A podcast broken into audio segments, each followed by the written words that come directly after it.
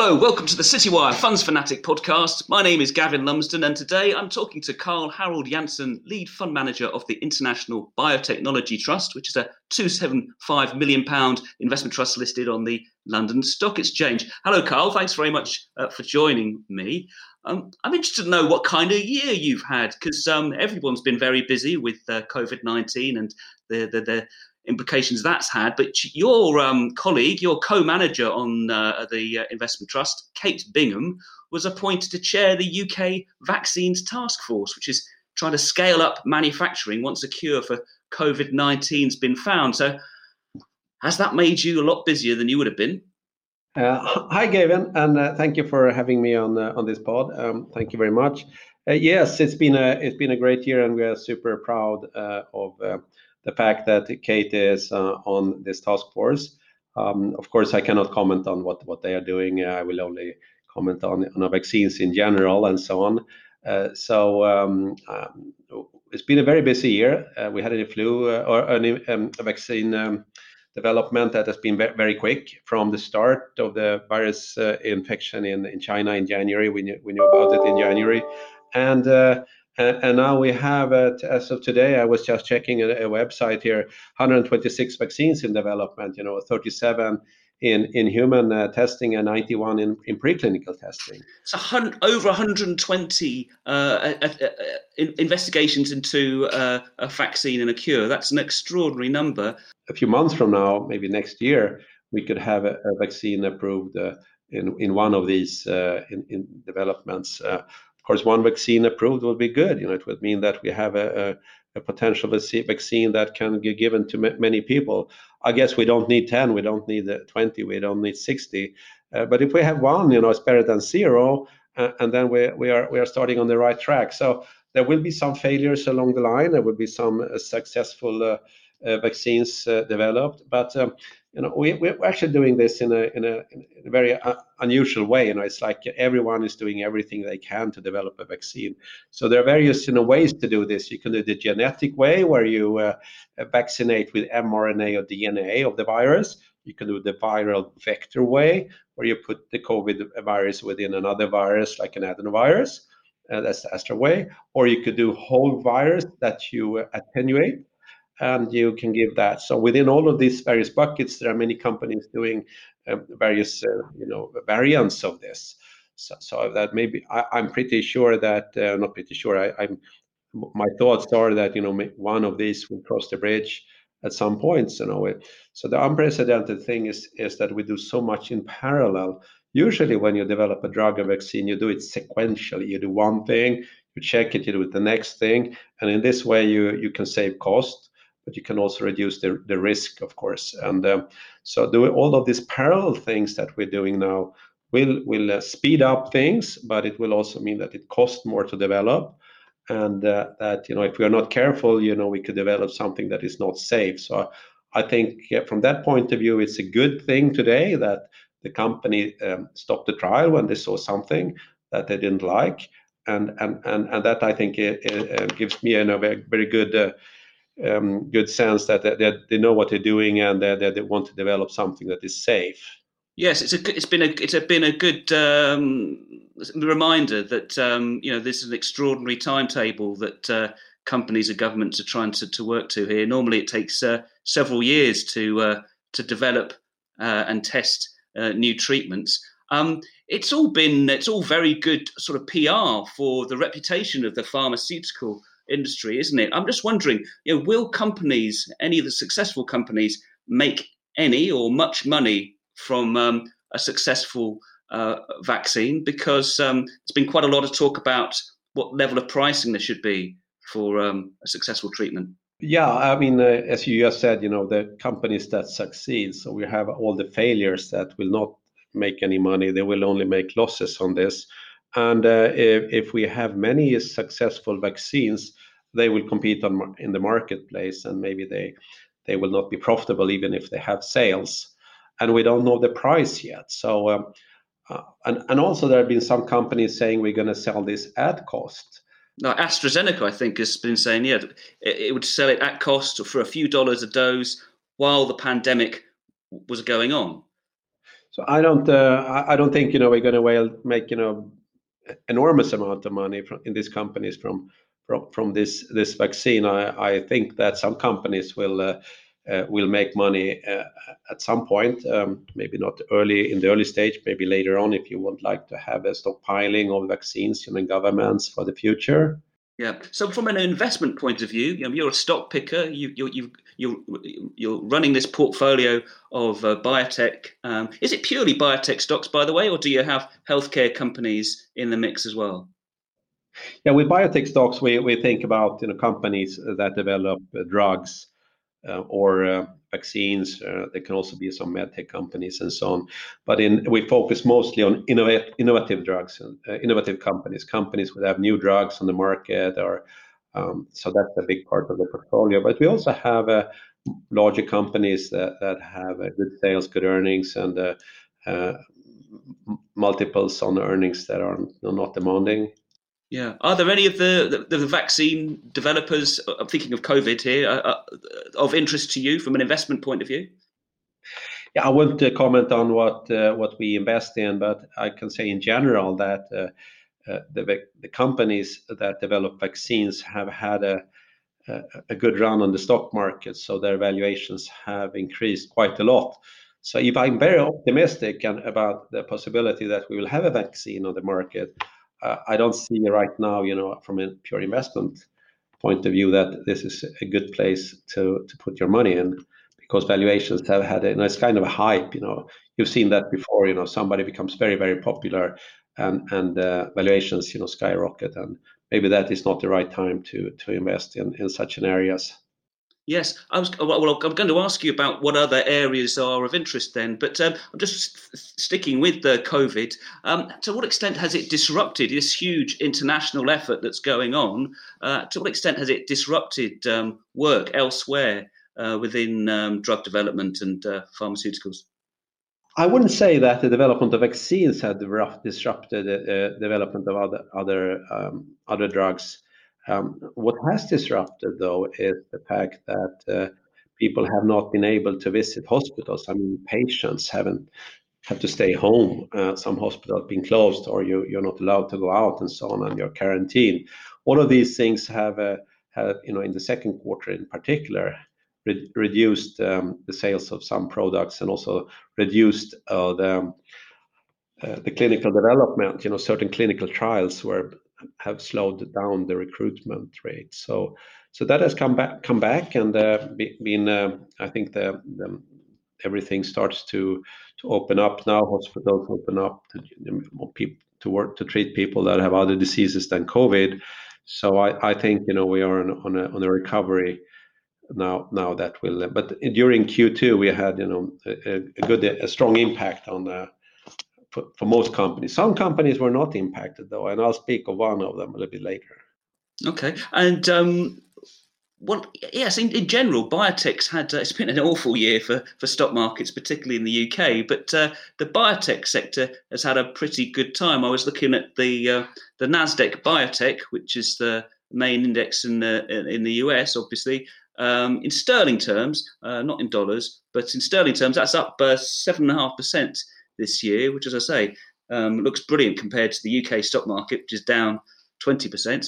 So, um, uh, yeah, you've I've, I've, read some commentary from you saying that the, the biotech sector uh, is actually undervalued.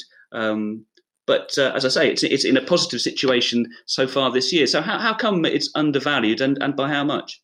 If you talk about the, Nasdaq Biotech Index uh, as, um, as a proxy for the biotech sector, then we can look at how that index has developed over the last you know 10 years. It, had a good run to 2015, but from 2015 till today, uh, it has only appreciated 16% in US dollars over five years. So you could say it actually consolidated. Uh, the, quick run in the 10 to 15 was uh, um, good earnings um, expansion and uh, multiple expansion and uh, and also you know maybe a little bit of hype in, in 2015. since then, the index has traded sideways. While other indexes like S&P 500 in the US is up 100%, Nasdaq is up 150% in the last five years, while Eh, Nasdaq Biotech Index is only up 15%. So the multiples have, you know, the index has grown into its multiple, if we may say so. Uh, eh, eh, stocks that were expensive in 2015, they become much, much less expensive now. And uh, I think, you know, that the fundamentals are very strong. You know, innovation is very strong for this sector. Um, we have, uh, you know, many new products coming to the market. I just checked today, and we have 40 approvals in the U.S. this year. That's a very good number. It could be one of the best years ever. I don't know. We had, uh, um, so, uh, we have four months to go, and um, we have many more drugs in development in the last couple of years than we had before, based based on, you know, enormous, you know, new knowledge in science that is translating into new products. What areas are driving innovation in the sector? What, Where are the key um, scientific advances? There are uh, basically, you know, one important advantage that uh, uh, you really need. You really to achieve one thing, you have to understand what's driving the disease. You know, why do we get cancer? And when you know that, you can develop a drug. We need to know why do we develop Alzheimer, then we can develop Alzheimer drugs. So currently, you know, in cancer area, we can start to understand, you know, what's driving all these tumors, and then we can develop drugs for that. While in other areas, we're much, much earlier, you know, for Alzheimer in the brain, we still don't know very much. So in that area, we are not, uh, uh, it's much more difficult. But all in all, you know, we are in so many areas, we make uh, many new findings, and we start to understand the disease. That's on one side. The other side is that the technologies are developing very fast. So we have not only like traditional pills that you take for uh, as as drug therapies, but you also have new therapies like cell therapy, you have gene therapy, RNA therapy, you have now also gene editing, and on the protein side, you have more complicated proteins, not only antibodies, but bispecifics and so on. So so there is not only one car model, then there are now 10 car models that trucks, many things, and new things, you know, that that uh, can be used Um, to treat these these diseases. So on multiple sides, there there is a good development of science uh, uh, regarding science and and regarding, you know, the the product development side. Okay. I'm gonna ask you, uh, I'm hoping you're gonna talk about a couple of the companies in a short while, but just sort of sticking at the kind of overall sort of market conditions, um, obviously been very volatile. But looking ahead, we've obviously got the U.S. is the key market, the key country for this industry. Um, and we've got the U.S. election um, coming up in uh, just over a month's time. So, uh, and with the real prospect, of course, that uh, Trump may not win re-election, and the Democrats and Joe Biden may gain power. Um, in the past, people would have viewed in the pharmaceutical industry, the biotech industry, would have viewed that prospect with some uh, alarm, perhaps. But uh, what's your view of the the impact, potential impact of the U.S. election? Because uh, drug pricing and biotech has been a real political football in the U.S. in in recent years. Yes. Last election, we had more discussion about drug pricing. This election is more about the healthcare system. And, you know, if we have a Trump win, then it would be more of the same. If there will be a Biden-Harris ticket that will win, then, uh, um, as you asked, you know, what what will happen? I think I think what Biden will do is kind of continue with uh, the within the healthcare where Obama left. So, uh, you know, Obama had Obamacare or Affordable Care Act, and I think Biden will continue to improve that system. And Trump retracted a bit. He will probably, you know, put things back again and see to that uh, more people have uh, have better coverage. So so that is kind of reforming within the system rather than changing the whole system. It's not like Medicare for all um, that we, we were worried about um, uh, earlier. Now it's more like reforming within the system. And and in particular, it is the co-pay that people have to pay, what people have to pay out of pocket for for um, when they are insured, they also have to pay their own little part there, called co-pay, and uh, how to do that. Uh, this co-pay has been increasing in the U.S. the last couple of years, it's become quite expensive to pay for your drugs, even if you have an insurance. And I think there that's where we're gonna see some changes. Uh, those changes, in our view anyway, will be um, to plus, a neutral to positive outcome, because probably it will be slightly larger margins, uh, lower margins for the companies, but uh, higher sales. So all in all, you know, that will probably be a kind of a neutral to slightly positive. Uh, um, so that's kind of how we think about it. It's not gonna be a major transformation after the election. It will even if Biden wins, you know, it will be, you know, more of the what Obama was doing, and it will increase the market so that more people that currently can't afford it can afford it. Maybe the margins will be go down a bit, but probably, you know, the volume will increase. Okay, um, great. Well, uh, that's encouraging. Um, let's talk about some of the stocks you've got uh, in the in the trust, uh, Carl. Um, but also just wondering more on a general point about stocks, just when I look at some of the holdings that you and other funds have, some of the biotech stocks seem to attract quite a lot of Uh, shorting interests, you know, uh, investors taking bets against the share prices. Is that because, um, you know, these companies, their success is quite binary, and it's based on whether, you know, their latest drugs um, succeed in a trial or not? It's a kind of yes or no, um, black and white situation. Yes, short uh, shorting stocks is used, you know, in many sectors, not only in the biotech sector, and there could be many reasons why you want to to short the stocks or the market, you know, as an insurance, maybe for your portfolio, if it's on a sector basis. Um, of course, you can short stock going into binary event, but, you know, it's not necessarily you make money of it if it's a positive outcome. So I don't think it's that uh, clear, you know, that the binary event thing has anything to do with shorting. And um, you might think that that's the way it works, but uh, I mean, there are many more reasons, you know, why you would short shares. There are various funds that could be in market neutral, so they have a long side and a short side, and kind of balance things in another way. So I wouldn't I wouldn't be that kind of clear-cut about it. Okay. No, I just was wondering. Well, let's um, um uh, let's talk about one of the companies in the portfolio, Horizon Therapeutics. It's actually uh the biggest position, or was at the end of July. That's uh, like a lot of your the stocks you own is is, is listed on the Nasdaq in the U.S. Um, it specializes in uh, rare and rheumatic diseases, uh, and it seems to be doing very well of late. what's um, What's been happening there? What what what do you like about the company? Yeah, Horizon is is one of several companies that that we like. It um, it The main reason Uh, we like it currently is that uh, it has launched a new drug that's called Tepezza. It was launched earlier this year, and it has a very strong uptake in the start.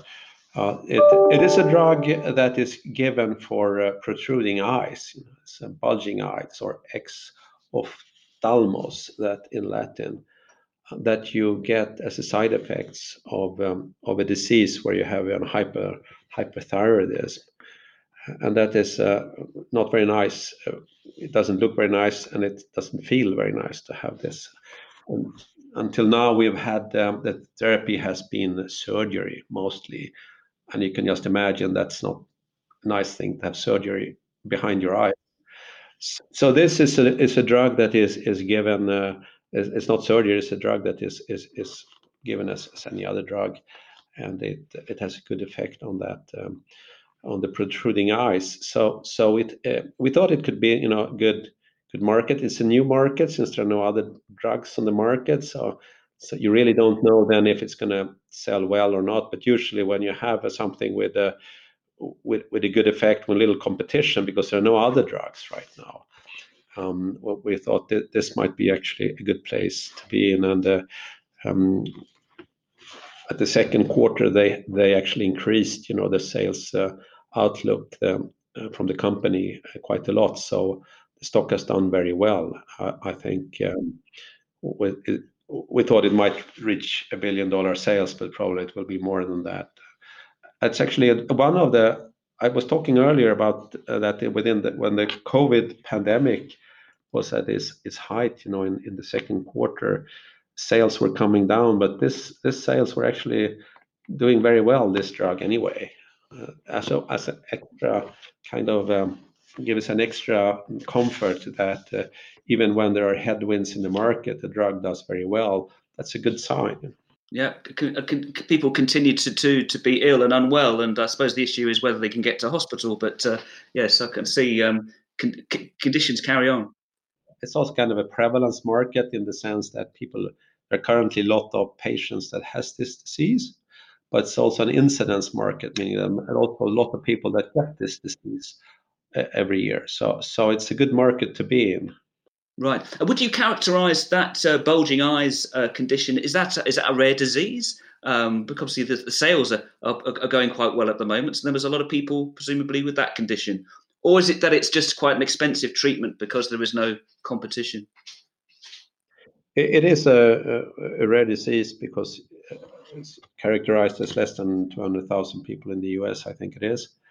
Uh, so, um, that's uh, a good pricing for that, but there's good demand, and um, also it has been developed in a way that, probably you can use it for various stages also, not only one stage of the disease, increasing the market size. So we like that.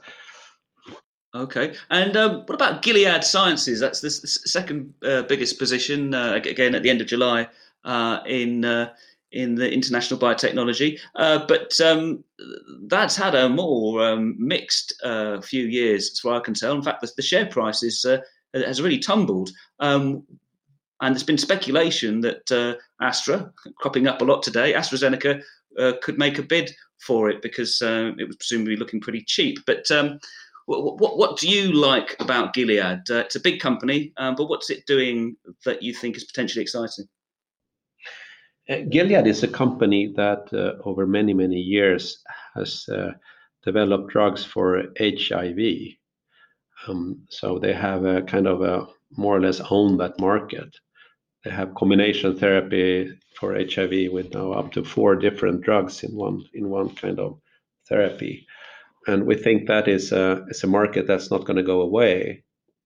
You can't cure HIV. You have to give these type of drugs um, forever, it seems, uh, until there will be a cure. And maybe there will be some cure at some point in the future, but right now there is not. So so yeah, it's a chronic therapy for a chronic condition.